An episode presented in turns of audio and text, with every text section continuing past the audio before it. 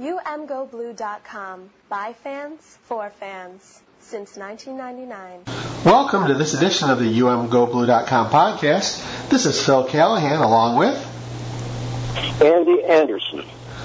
And tonight we're going to talk about Jim Harbaugh's resounding victory over NCAA legislation in being able to blanket the country, actually strike that, the world, with the number of, of camps. Um, well, Andy, what do you think about Harbaugh staring down the NCAA and being able to have the, the huge number of camps that he's had? Well, I thought it was improbable for a while. You, of course, said that they would, he would get to hold the camps, and that came true. But uh, the Harbaugh uh, circus keeps going and I think he's doing good for himself, good for his players, and good for Michigan. The only thing that worries me is how does he get ready for the upcoming season if all of the coaches are all over the map all of the time? That's one thing that worries me a little bit, but apparently that doesn't worry him, so it shouldn't worry me. Jim Harbaugh was absolutely the best buy that Michigan could have got for its money regarding the coach. It's just what they needed. I don't think he'll continue to bully the uh, uh, uh, NCAA. They'll they're they're going to come back and limit him next year, which may be a good thing, or it'll change form somewhat. But it sure does make me happy to know that he has tweaked Coach Saban and shown him up for the hypocrite that he is. That I like very, very much. Although it worries me his continued high profile. And th- this is a country that likes to turn on their heroes. They like to manufacture heroes here, and after a bit they get tired of it and want to show that they have feet of clay. Harbaugh uh, doesn't seem to step in the mud very often, does he? No, and again, that's a good thing. But you know, I, I think you hit on a really good point. You know, these programs, college football programs, first, they're very sprawling enterprises. You know, you have over 100 student athletes to keep track of. You have trainers, you have support people, you have your staff, you have your football analysts, you have your coaches. That's a whole bunch of people to stay out of trouble. And when you combine that with the excessive size of the NCAA rulebook, um, it, it gets to be really hard to stay out of trouble. And of course, you know, I always use the analogy of speeding. It's one thing to go a couple miles over the speed limit. It's another thing to go 120 over, like some of the SEC schools do. But you know, the thing that I question with Harbaugh having such a high profile is, you know, everybody's going to be watching, and you know that everyone is ready to pounce as soon as somebody screws up. And you know, we may have seen that, you know, not so much an NCAA violation, but this thing happening that came out with Alec Malzone. And you know, it, it's it's really bad timing for for him personally. Um, you have a position that is stacked top to bottom. You have a position, you know, the quarterback position that is drawing recruits and transfers from all over the place. And um, it'll be interesting to see how this affects his his status moving forward. With that said, um, you know, I like to see you know Harbaugh sticking it to the NCAA. It will be interesting to see you know, I've, I've heard a couple different um, prospects for limiting the camps. You know, I've heard limiting them from time, saying, oh, you're only going to have, you know, two or three weeks to do this, and also a possibility of limiting them geogra- geographically to, you know, so many miles from your home campus.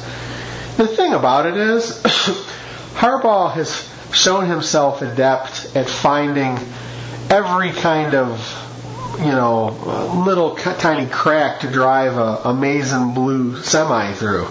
So, you know, it'll be interesting to see, you know, how how he responds to this, because you know, I think he's shown time and time again he's going to push it. He's going to push the rules all the way to the limit, no matter what the NCAA does.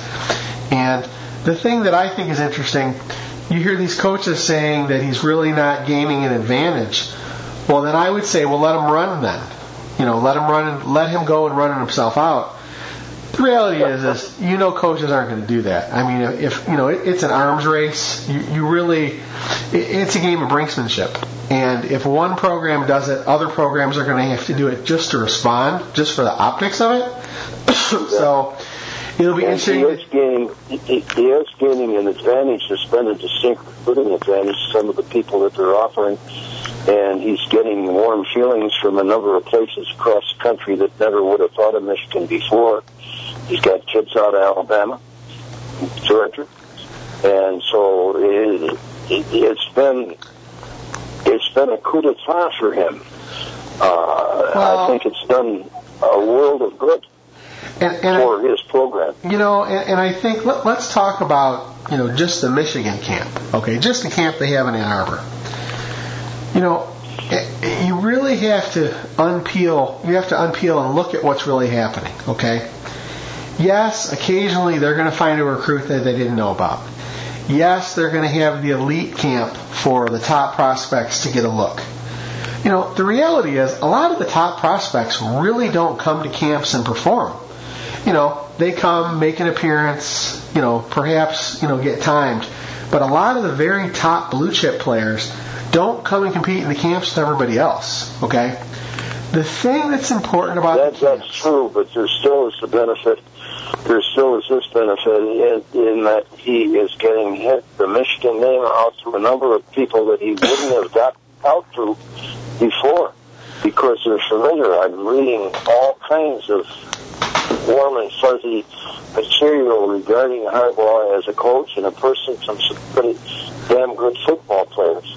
And I don't think that would have happened without the camps. well, I, I well, have it- always said, Bill, Andy- I have always, I have always said that I was against having a really popular coach. That the coach should be in the background, should be in the shadows, and running his uh, program like Houdini does. But Harbaugh is proving me wrong, at least in Harbaugh's case. I'll go ahead. I was sorry to jump. No, that's all right. The, the the point I was going to make about the camps is what I always have to you know remind people of is it's not really for the players. Okay, camps are made to create relationships with the high school coaches. Okay, because you never know where the next recruit's going to come from. And what's interesting is is that listen, the farther that you can reach your tendrils, the larger of a net coaching network that you can you can make. You know, again, what's really vital in all these camps is Harbaugh is making a huge impact on all these high school coaches at all different levels everywhere. And really, that's the network that drives you. And you know, it's funny because you know we can look back at you know before Michigan State's resurgence, and the word coming out of their football camps is, you know, you had John L. Smith, um, who basically skipped a couple of the camps, okay. And and on one hand, you you understand that the coach wants to take a vacation, but on the other hand, the other point is is that Michigan State really neglected their in-state networking.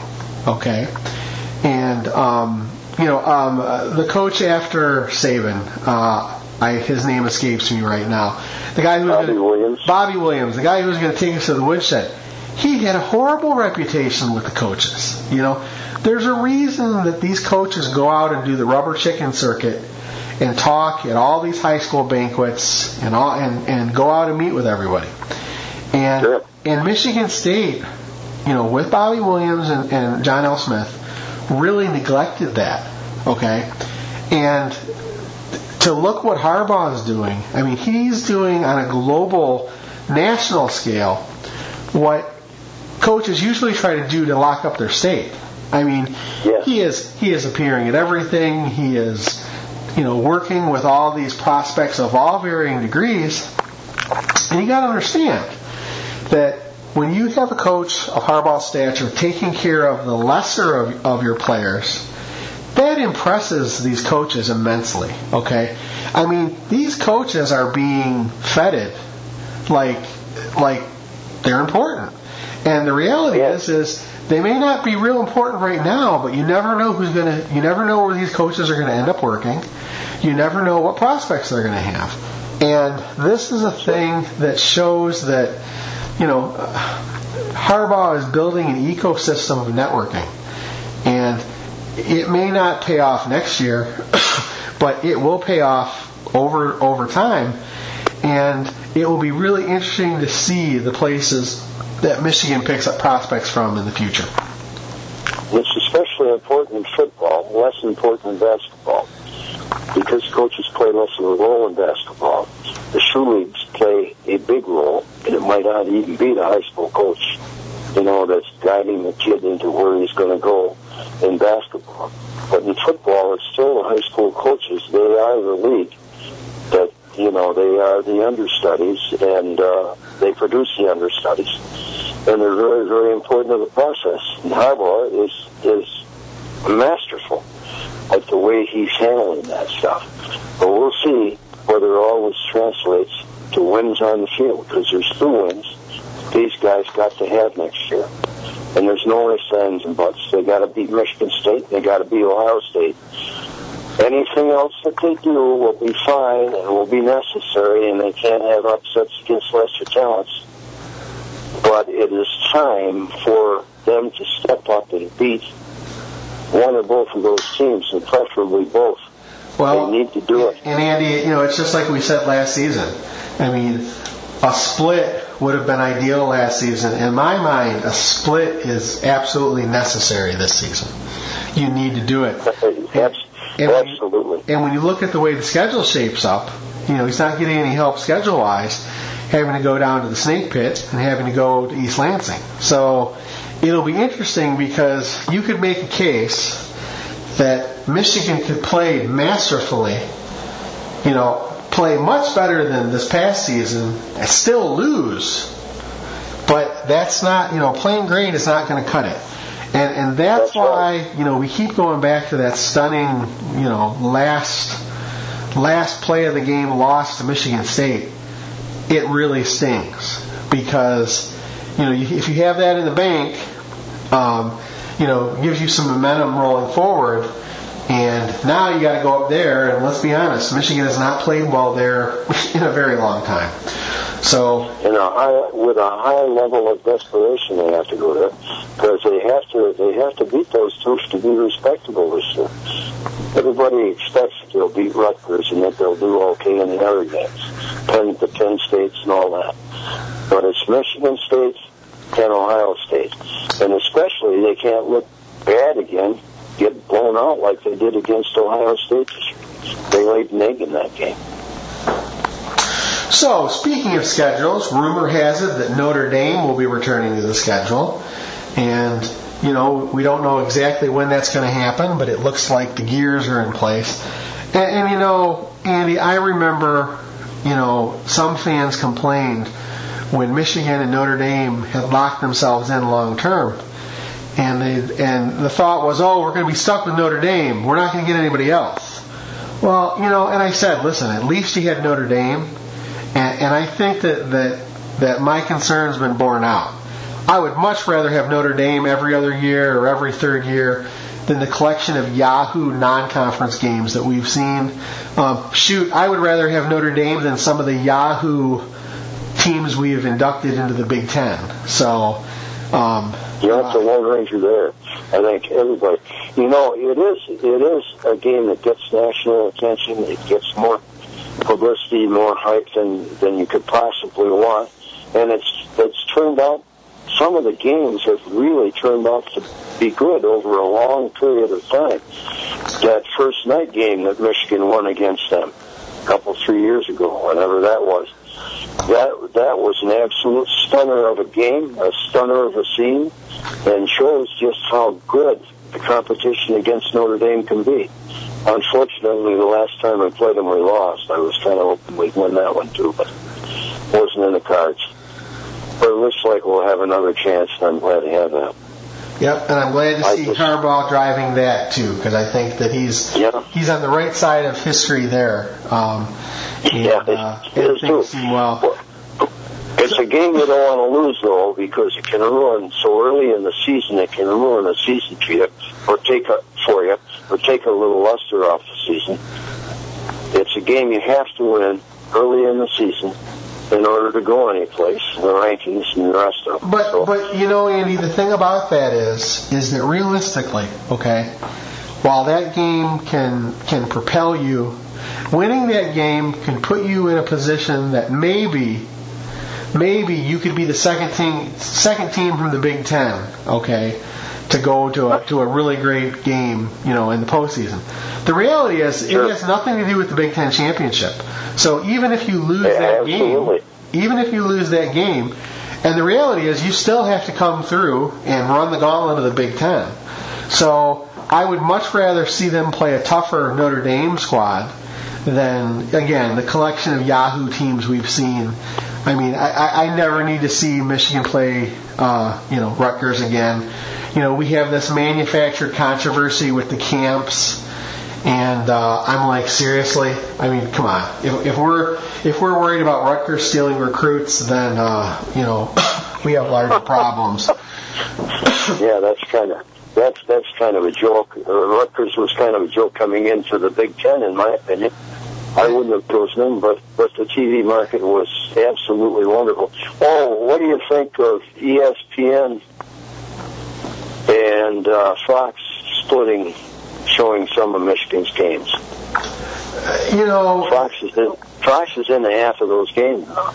You know, the big thing is, I think that we're going to see more and more creative ways for networks to get a chunk of these games. I think that really, um, you know, Harbaugh coming into the Big Ten, win or lose, okay, and let's be clear on that. Whether Harbaugh wins or loses, there's a lot of people lining up to get a piece of the Big Ten TV pie right now.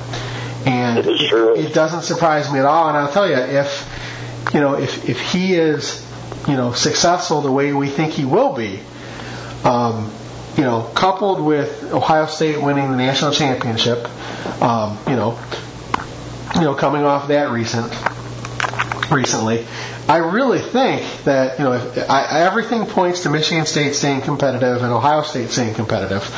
If Michigan can raise their game and you know beat one of those guys and have it be a dogfight year in and year out, I can't imagine a more entertaining conference in the Big Ten for the next five or ten years. You know, No, now neither can I. Do you, do you Now, think they're going to add a couple of teams? I'm hearing, I'm hearing, uh, they're looking at other teams. The timing of that does not seem right to me right now. You know what? Actually, I think you strike while the iron's hot. I mean, if people are lined up. Really? Now, I will tell you what I would love to see happen, uh, but I don't think they'll do it. Is I would love us. I would love to see the Big Ten expand to 20 teams, and I would love to see the conferences or the or the yeah the conferences be the old Big Ten and the and the posers. I mean, I would love to see you know uh, a real kick butt. I would love I would love to see a more traditional conference with more of our traditional rivals. Um, you know, with that said, they're they're probably not going to do that. But you know, I, again, I, I I have Maryland might have come in and, and you know put one of the final nails in Hoke's coffin, but you know I I'm still not looking forward to seeing them play. You know, and, and I've said this before. If you had told me, if I had gone to my mailbox 10 years ago and pulled out my season tickets and saw Rutgers and Maryland, you know, on the tickets, I would have said, "Wow, what a crappy non-conference schedule." And now we're now we're served up. We're going to see them served up every year. or So, so I'm Yeah, well, I've had I've had more trouble lately selling my single game tickets than I have in years prior uh, for the home schedule because uh, people don't want to pay the high prices that they have for to see possibly a non-competitive or second-rate ball game because uh, it's, it's harder to sell those tickets that I have every year, you know, because I'm getting into the press box for free. so I, I get rid of them. I don't know how much longer I'm going to continue to to do that. Well, you know, the problem you have too is that if you look at the home slate this year, it's not exactly all that sexy. I mean, yeah, not at all. Yeah, I mean, Penn State isn't exactly the powerhouse it used to be, and you know, I would really like if there's anything that I would like to see our new athletic director do. I'd really like to, you know, have him somehow appeal to the Big Ten to split up Michigan State and Ohio State, you know, you know, on the schedule, so that they're not home, both home or both away. Um, yeah, that's it, travesty. It's a really, like it's a really unbalanced schedule, and it really does a disservice to the fans. and honestly, I haven't looked at what it does on the Ohio State side or the Michigan State side, but I can tell you on our side, it sucks. I mean, it really is a. It's really not a fun schedule when, you know, when you're, you know, looking at. Again, it's great when you get both of them, but man, is it is it lean right now? Well, two years in a row at Michigan State and Spartan Stadium wasn't uh, wasn't exactly fair in my opinion. I, I didn't think that was good. And that, does that ever happen to State or ever happen to Ohio State? I don't know. I don't remember it happening to anybody but us. Adding to our adding to our misery in the the the, the sunset of the of of Rich Rod and Brady Hoke glory.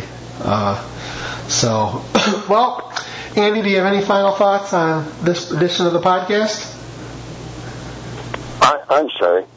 Do you have any final thoughts for the podcast? Yes.